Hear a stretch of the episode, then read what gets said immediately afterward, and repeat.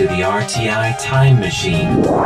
Today's time traveler is John Van Trieste, and the destination. the 1980s.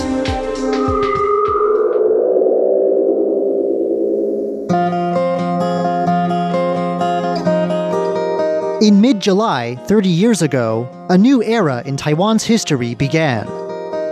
A movement for democracy won out, and decades of martial law came to an end.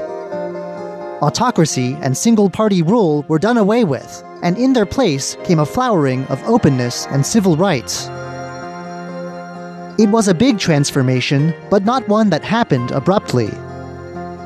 Last week, we heard from Professor Chen Fangming, University Chair Professor at National Zhengzhi University's Graduate Institute of Taiwanese Literature. He told us about the rise of Taiwan's democracy movement in the 1970s and about its supporters' early struggles. Today, he joins us again to take us through the rest of the story, through the 1980s and all the way to the milestone year of 2000. 话说，一九八零年的时候，台湾的经济更发达。 Professor Chen told us last week about how economic growth in the 1970s had created a democratically minded middle class. He says this economic growth continued to expand into the 1980s with the foundation of the Hsinchu Science Park. Taiwan's growing middle class was now stronger than ever before, with many having studied abroad and most having at least graduated from university. Their belief was this that a two party system would be beneficial for Taiwan and end the excesses of one party rule under the Kuomintang, or KMT. Despite government interference, the organizers of the democracy movement were able to reach an audience of people like these through a magazine, Formosa Magazine. The government could try to disrupt the magazine's operations, but it found it couldn't silence the democratic ideas the magazine spread. 进入一九八零年以后，我们也可以看到了女性运动、工人运动、原住民运动、同志运动。 As the government continued to block the democracy movement's progress, it also found itself up against a constellation of allied movements spreading in Taiwan society. There was a women's movement, a workers' movement, an indigenous Taiwanese movement, an LGBT rights movement, and a movement to protect Taiwan's environment. Even those who would have been expected to support the KMT government weren't necessarily happy. The KMT had fled to Taiwan after losing the Chinese Civil War in the 1940s. Now, after decades in virtual exile, these aging Civil War veterans started to call for the right to visit their old homes back across the Taiwan Strait. Under the status quo of single party rule, all of these causes found their way forward blocked. 一九八六年九月二十八号，民主进步党他们选择在圆山饭店 In the year 1986, building pressure for change came to a head. People had long been talking about founding an opposition party, and that year they finally did it. At a conference in Taipei's Grand Hotel, delegates announced the creation of the Democratic Progressive Party, or DPP. They did so at great risk. Originally, the new party's founders were going to be arrested. In an era of martial law, this shouldn't have been a difficult thing to do. Professor Chen says that the party's founders expected the worst, and they even wrote farewell letters to their families. But after a long time spent waiting around for government forces to come get them, it became clear that they weren't going to be arrested after all. 那不敢逮捕，我们大概也可以猜测得到，一定是美国出来阻扰。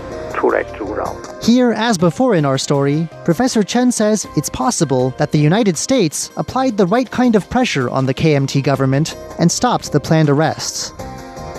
Either way, as the days turned into weeks and the weeks turned into months, it became clear that the new party was here to stay.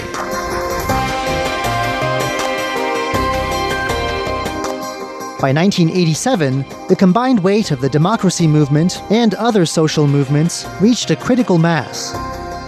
In July that year, martial law was formally lifted. two figures are often credited with making the end of the martial law era possible. The first is then President Jiang Jingguo. He was the son of Chiang Kai shek, the KMT leader whose government had imposed martial law in the first place. The lifting of martial law in 1987 came just months before Jiang Jingguo's death. The other important figure here is Li Denghui, the president who then succeeded Jiang. I asked Professor Chen how he assesses their roles both in the lifting of martial law and in advancing Taiwan towards democracy. 我我我觉得那个蒋经国在晚年的时候，他慢慢松绑啊。 he says both figures were critical to our story. Professor Chen says that during the later years of his life, Jiang Jingguo began to take a more relaxed approach towards governing. He also changed the identity of the KMT. In part, this was because he knew firsthand how hated the status quo was. In 1970, while in New York, he himself had been the target of an assassination attempt by Taiwanese dissidents. We heard last week about government efforts to sideline Taiwan's local culture in favor of its own vision of mainland Chinese culture. This attitude towards Taiwan and all things local extended to Taiwan's people as well, who face discrimination even when working in the government. 所以他回来以后，他就觉得说， 他要开始本土化。可是他的本土化跟党外运动的本土化是不一样。Professor Chen says that as local people pushed for localization, so too did Jiang Jingguo, though in a way that was his own.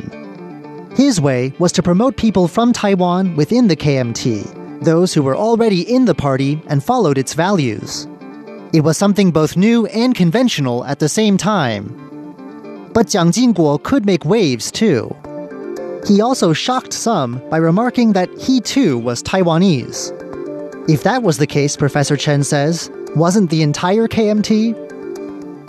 So, Jiang had his own approach towards changing the party and reforming. But this approach moved far more slowly than actual social change on the ground. And Professor Chen says social pressures forced the lifting of martial law, the final domino to fall. 所以呢，他指定李登辉来接他的班。 as we've said, Jiang Jingguo died just months after the lifting of martial law. Despite in party wrangling to keep him out of the position, Li Denghui, a native of Taiwan, took over as president after Jiang's death. His career as Taiwan's first president after the martial law era reminds us that even after martial law, Taiwan's path to democracy still had a long way to go. In a sense, it was he who helped bring Taiwan over the finish line. At the start of the 1990s, he got old guard lawmakers and long sitting members of the National Assembly to retire. This move opened up their seats for popular election and cleared the way for a more truly representative government. Above some objections from his party, he also allowed Taiwan's first ever direct presidential elections, which he won in 1996. Then, when the next election came around in 2000, he helped Taiwan clear its last major hurdle. That year, for the first time, an opposition party won the presidency. The party that won was the DPP from 1986. Lee went around convincing his fellow party members to accept the result and hand over power peacefully. Today, after several backs and forths between the KMT and DPP, this kind of handover is taken for granted. In Professor Chen's view, none of the presidents that have followed have equaled Lee, and these contributions are the reasons why. 30 years on from the end of martial law, not everything is perfect. But during the 1970s and 1980s, Taiwan's people did something remarkable. They asserted their power and discovered that they couldn't be stopped. And now, for all the contentions and disagreements Taiwan's people have, they've secured the right to criticize the government, to organize politically, and most importantly, to choose Taiwan's future themselves at the ballot box. I'm John Van Trieste, and I hope you'll join me again next week for another journey through time.